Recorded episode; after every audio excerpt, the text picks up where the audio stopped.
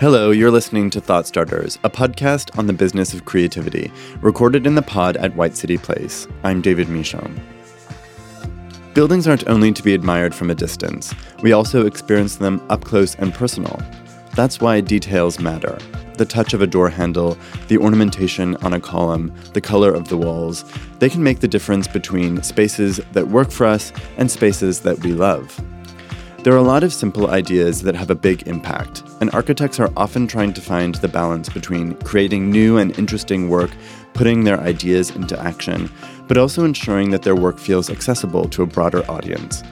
In the pod today, a conversation about just that, the smaller details and their impact. I'm Alex Gore, and I'm an architect. I run a practice called Price Gore, and I teach architecture at Kingston School of Art. I'm Timothy Smith. I'm also an architect, and I run a practice, Timothy Smith, Jonathan Taylor Architects, and I teach at Kingston School of Art. Alex graduated from the Cass School of Architecture in 2008 and established Price Gore architecture practice with Dingle Price in 2013.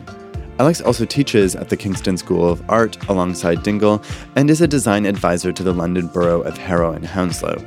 This year, Price Gore collaborated with designer Yinka Ilori, a past guest on this podcast, to create the latest edition of the Dulwich Pavilion outside the Dulwich Picture Gallery. Called the Color Palace, the structure fuses European and Nigerian influences, taking inspiration from the fabric markets of Lagos and the architecture of Sir John Soane. It's open from now until September 22nd. Timothy studied at Edinburgh College of Art and Cass School of Architecture and co-founded the practice Timothy Smith and Jonathan Taylor Architects in 2010. Some of their current projects include estate buildings for the National Trust, a housing development in East Anglia, a large barn conversion in the South Downs, and several residential conversions and refurbishments. Tim is also head of the Masters of Architecture course at Kingston School of Art, where, alongside Jonathan, he leads the only design unit in Europe teaching the classical language of architecture. In 2005, he was shortlisted for the RIBA Silver Medal for his project Topography of Time, an urban study in the historic center of Naples, Italy.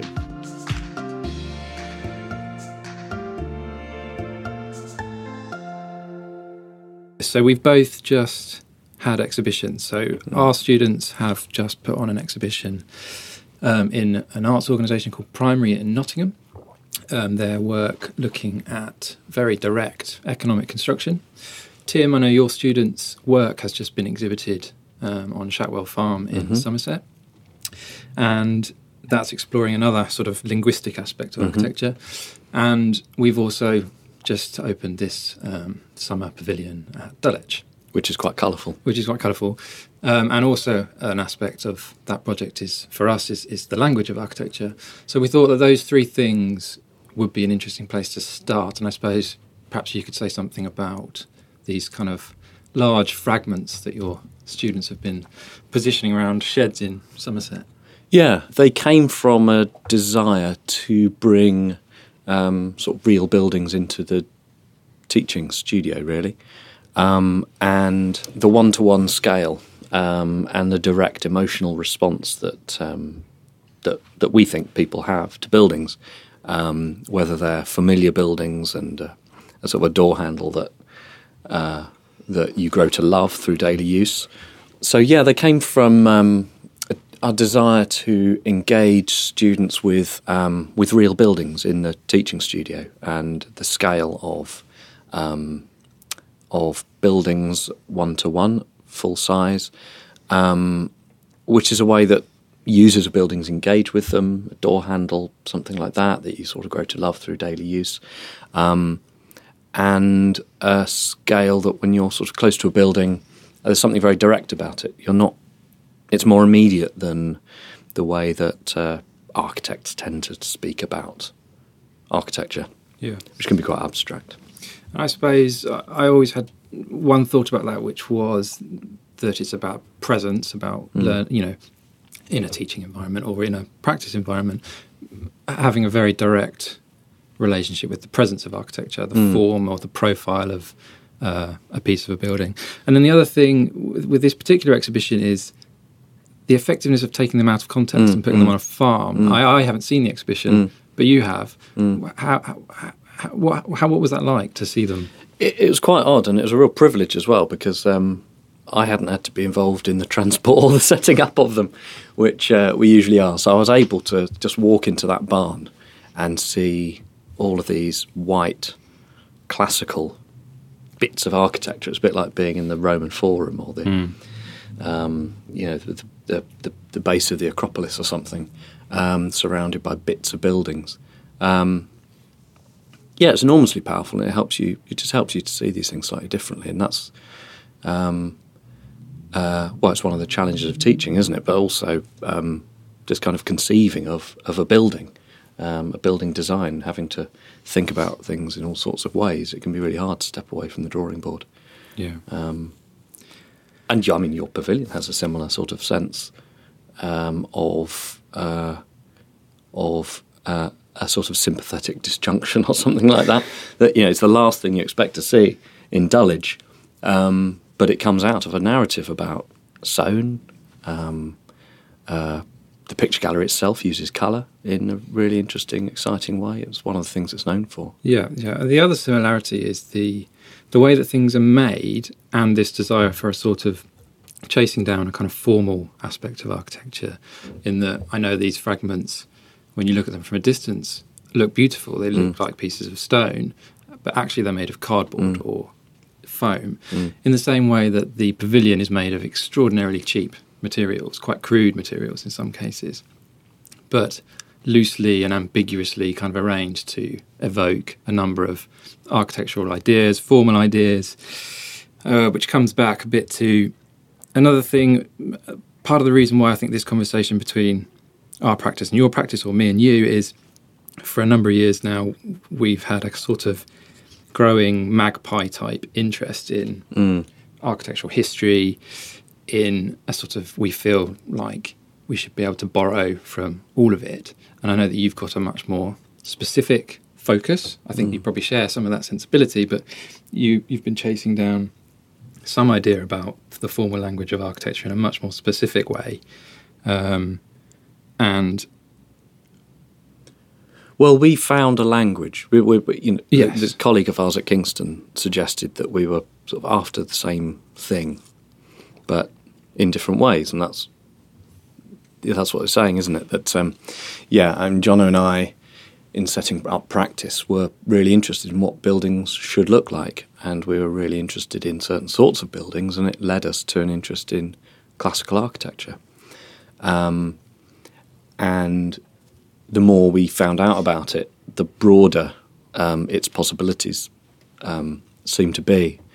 So we're attempting, through our work with our students and also our practice, is to learn that language and use it to express ourselves. And it felt like another important aspect of it is that we think that the general public are able to understand it, and sometimes you know, a building can be very sort of monumental, almost kind of terrifying by the use of classicism, but it can also be highly it can be a lot softer and a lot more welcoming, so, and it's all through the deployment of certain sort of principles, and we think that's got lots of variety in it, but yeah, it's actually a very different approach to what yours has been, of sort of juxtaposing elements and, you know, drawing from everything in the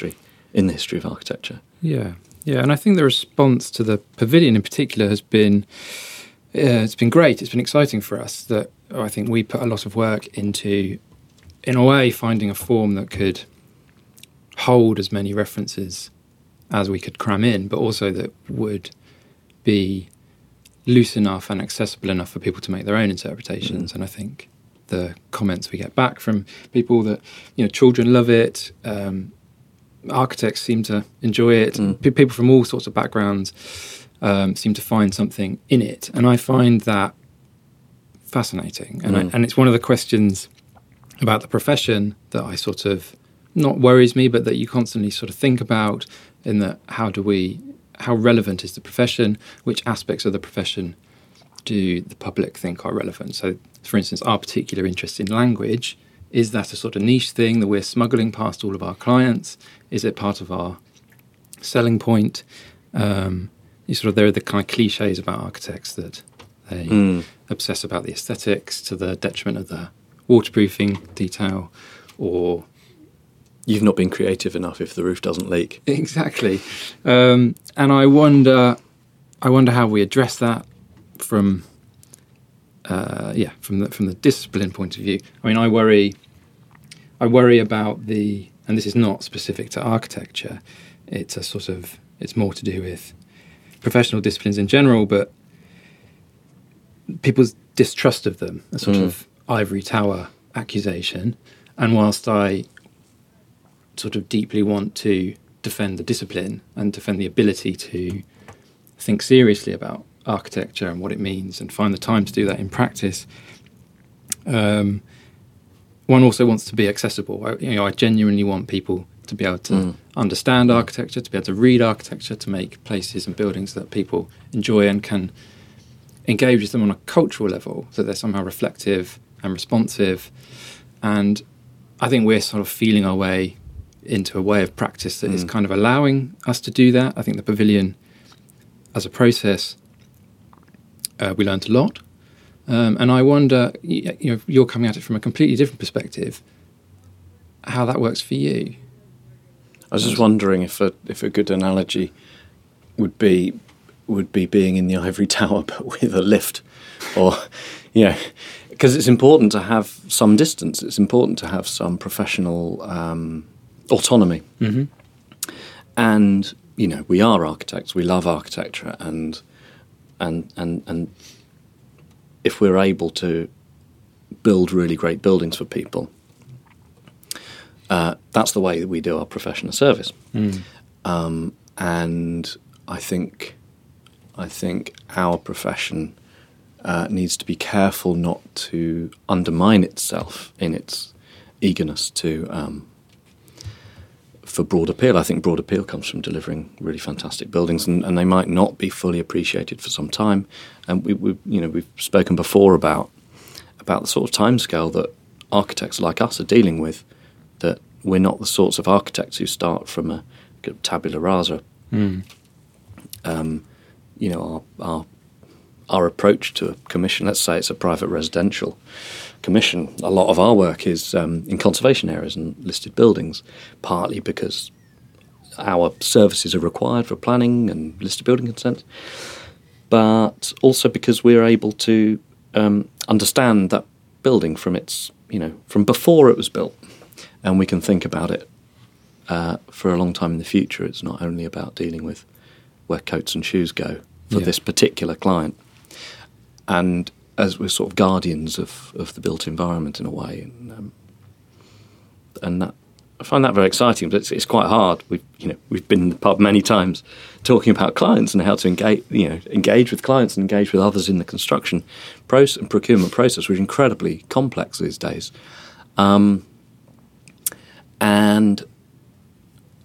like how you speak with a client about their very particular concerns and how you manage their budget is a daily conversation. Yeah, it's that unique position of having to deal with, as you say, the multiple timescales of a building project, which can be huge, but then they're also very immediate for a client. So you have to deal with, as you say, where the shoes go, but then there will be another set of occupants in 5 years, 15 years, 50 years. Yeah. And you're always balancing those ideas, which are complex. Yeah. And I guess they're the same with a sort of more physical aspect of architecture, which is from the interior to the street or the building to the city, that you're always acting for one client and thinking or bearing in mind another set of clients or constraints. And how much of those particular conversations that are very important to the profession and to us as practitioners, how much of those are revealed to clients? In those conversations around the table, it's quite interesting that the more you get to know them, the more the conversation goes on, the more of that you might reveal, but actually some of it might stay quite hidden. Yeah, you still have to be on your guard. Yes. You have to, we really have to speak to a lot of different audiences, don't we? And I think in a way, if someone asks sort of what is it that an architect does, of course we design buildings, we can specify them, we know how to construct them. Always this is in conversation or collaboration with someone else. Yeah. And when it's a real joy is when you're provoking or pushing in collaboration with someone. So, you know, the builder knows how to build things, but they'll know their way of building it, and they might, under our provocation, work out different ways, and that's genuinely a sort of a team. But it's having a conception of this project and being able to speak with all sorts of different people. You have a different conversation about it with the planners, to with the builder, to with the client, to with an engineer, and it's never that you're just using these people or you're trying to get around them. For us, it's never that at all. There's a lot that each of those parties doesn't need to know, and that would worry them if they did know it. And just knowing how to. And part of your role is managing. Yeah. Who has what information to make something happen? Yeah, it's perhaps more like being a film director or something. You know, at the end of a film, you just see the credits, and there's so many people involved. You see the accountants, and it's not, it's not the sort of art where you're. In a studio on your own. And coming back more specifically to the question of language, how often do you find yourself having conversations directly with clients or anyone else around the table, for that matter, about language? Or is that something that's between you and Jonathan and the others in the practice? And how do you facilitate those conversations? How, if you're talking about a column or a doorway or a particular window detail, and you do have those conversations with clients, How are you helping them to see it? Is it through models? Is it through drawings? It depends. Or does it just not happen? Well, it does happen, but perhaps not explicitly. You know, if you're working on an existing building, you're immediately, in our initial sort of fee offer, we're talking about our office's expertise in understanding a building and perhaps sometimes undoing some refurbishment from a few years ago to allow that building to sort of be what it is, because you've got clients who bought a lovely Edwardian house in a conservation area. So with existing buildings, there is already a language which you can choose to be sympathetic to or to sort of deny. With new build projects, we haven't done many, and those that we've designed have been for competitions where it's an office conversation. And as a result of which we feel sort of well equipped to begin. It's helped us find a position that we can express to new clients in the future. You're listening to Thought Starters, recorded in the pod at White City Place. In conversation are architects Alex Gore and Timothy Smith.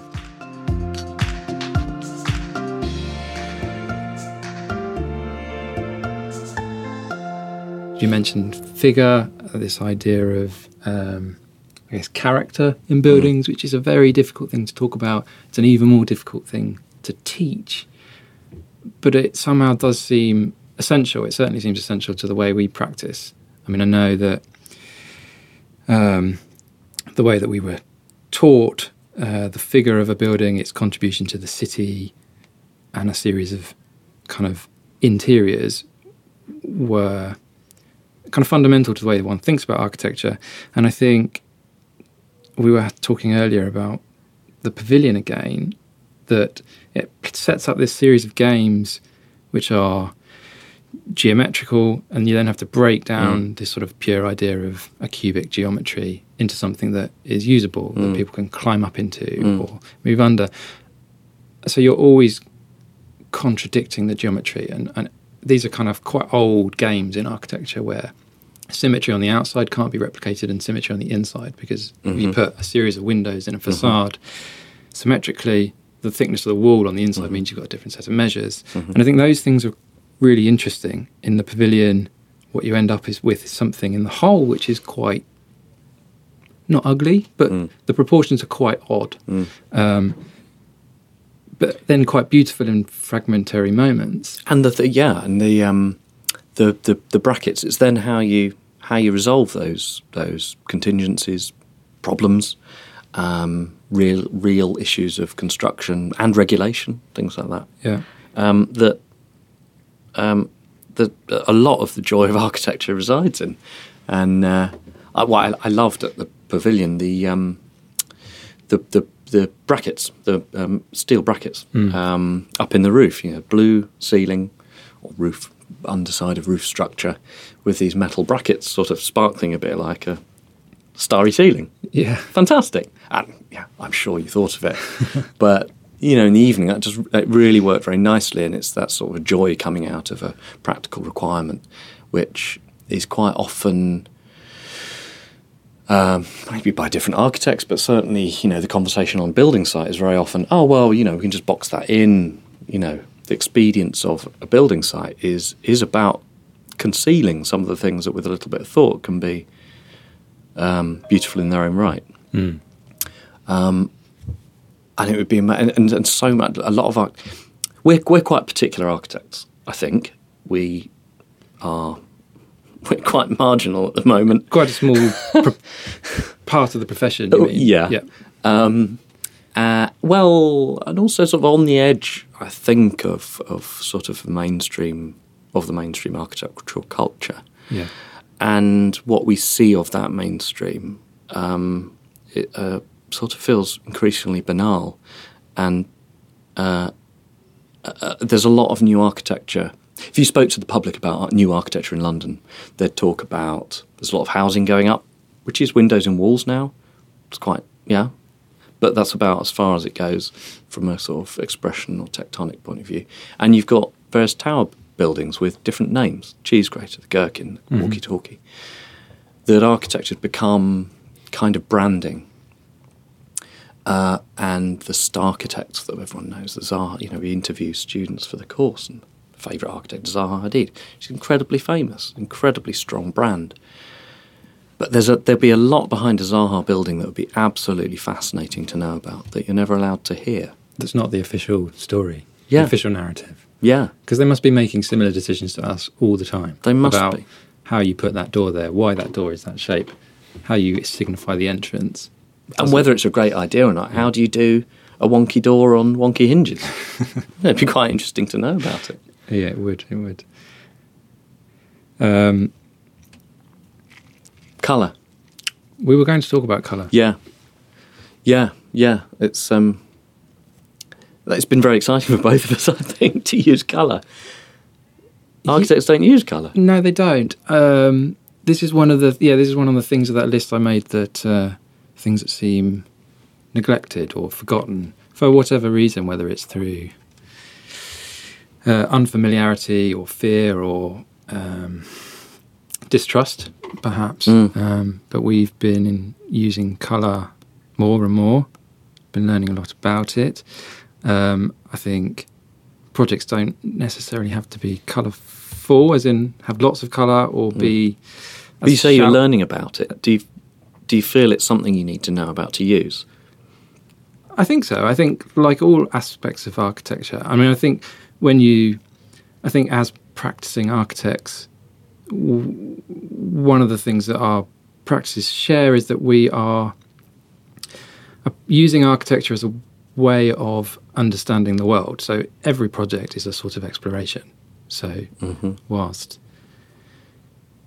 we have our kind of basic competence, we're registered architects, we can do all of that, but there's a sort of desire to keep pushing, to keep figuring stuff out. And colour is certainly one of those things that we didn't get taught about, really. Mm-hmm. A bit like nobody really told us about Jim Sterling. We had to discover him on our own, and that was groundbreaking for us. But and colour is the same.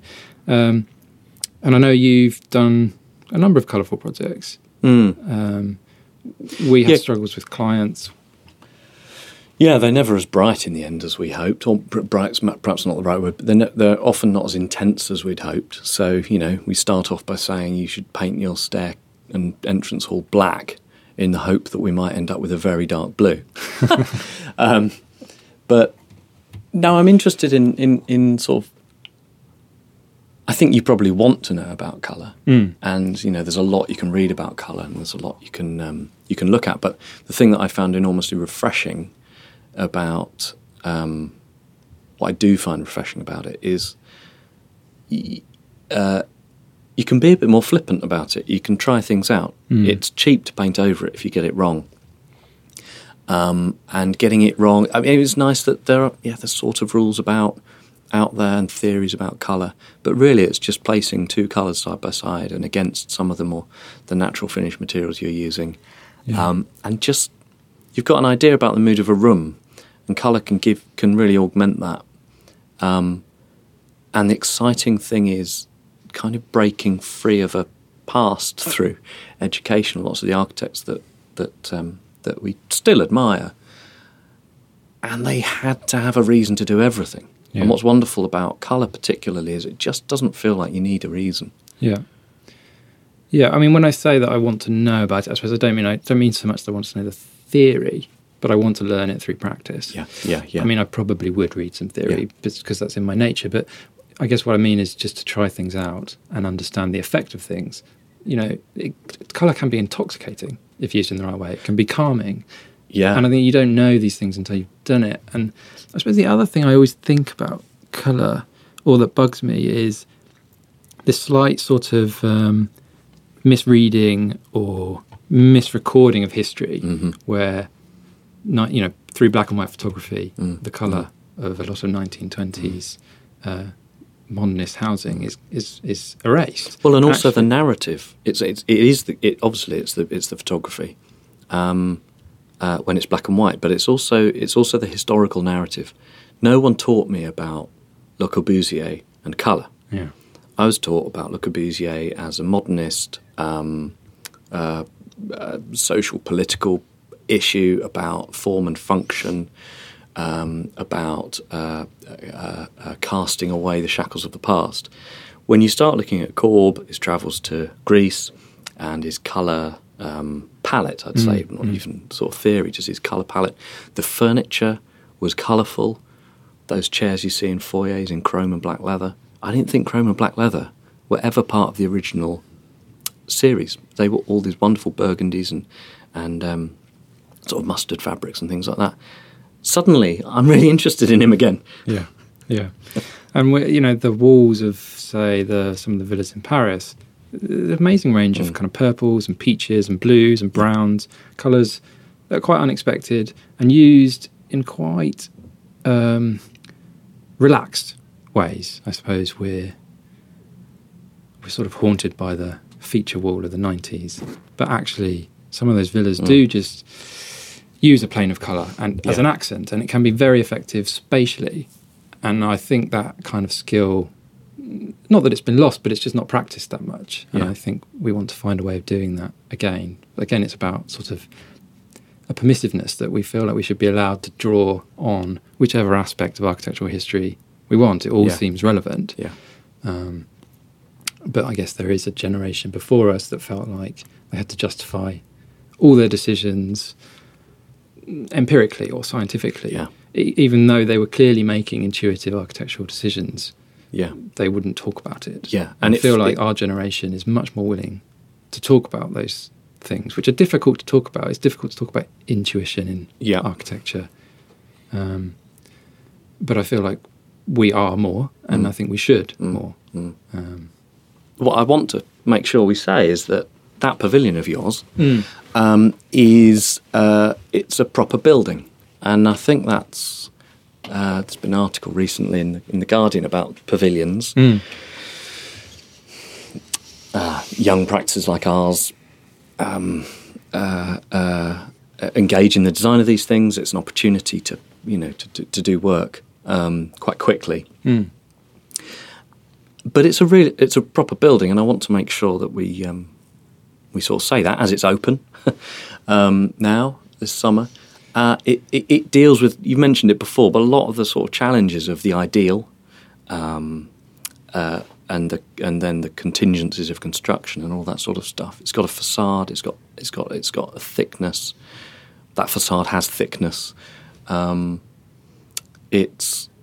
think that's a difficult thing to achieve with a pavilion. You need to have a snappy idea, something that is expedient, it's not too expensive, that can do some of the functional, exciting things the client wants. But for that to be a serious building as well, I think is rare. Yeah, I mean, I think you're right. I mean, I think for us, there are a lot of architectural ideas in it. It is architecture for us, but I think people like it, as in the people that are now visiting it, but I think also the jury and the people that set up the competition, they liked it because it felt like a pavilion. Mm. It is, in a way, it's quite bold. It's hard to, you can't just not notice it.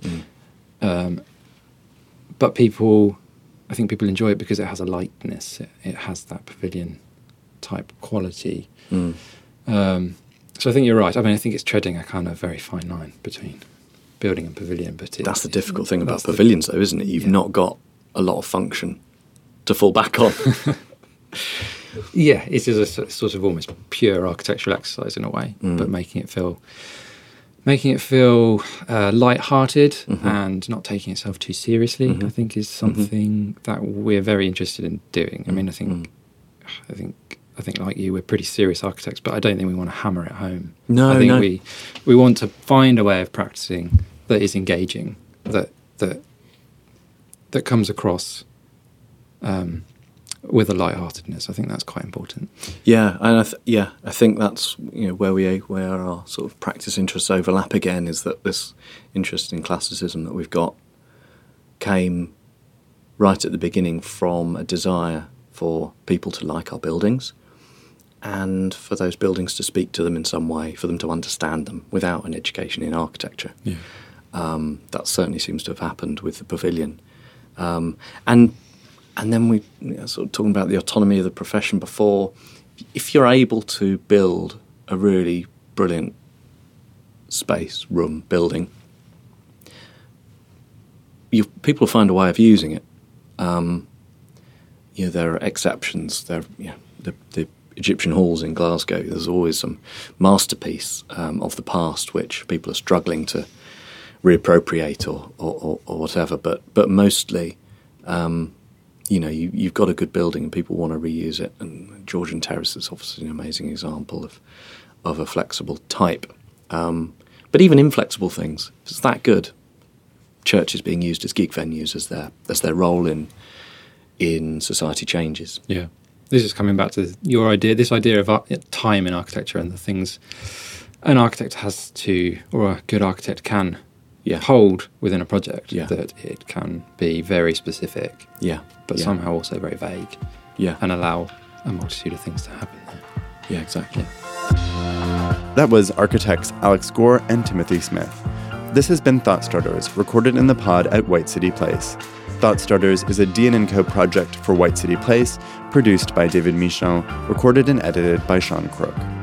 To find out how you can record your own podcast at White City Place, find us at whitecityplace.com, on Twitter or Instagram with the handle @WhiteCityPlace, or shoot us an email at podcast@whitecityplace.com. And subscribe to Thought Starters on iTunes. Give us a rating and write a comment. It really helps.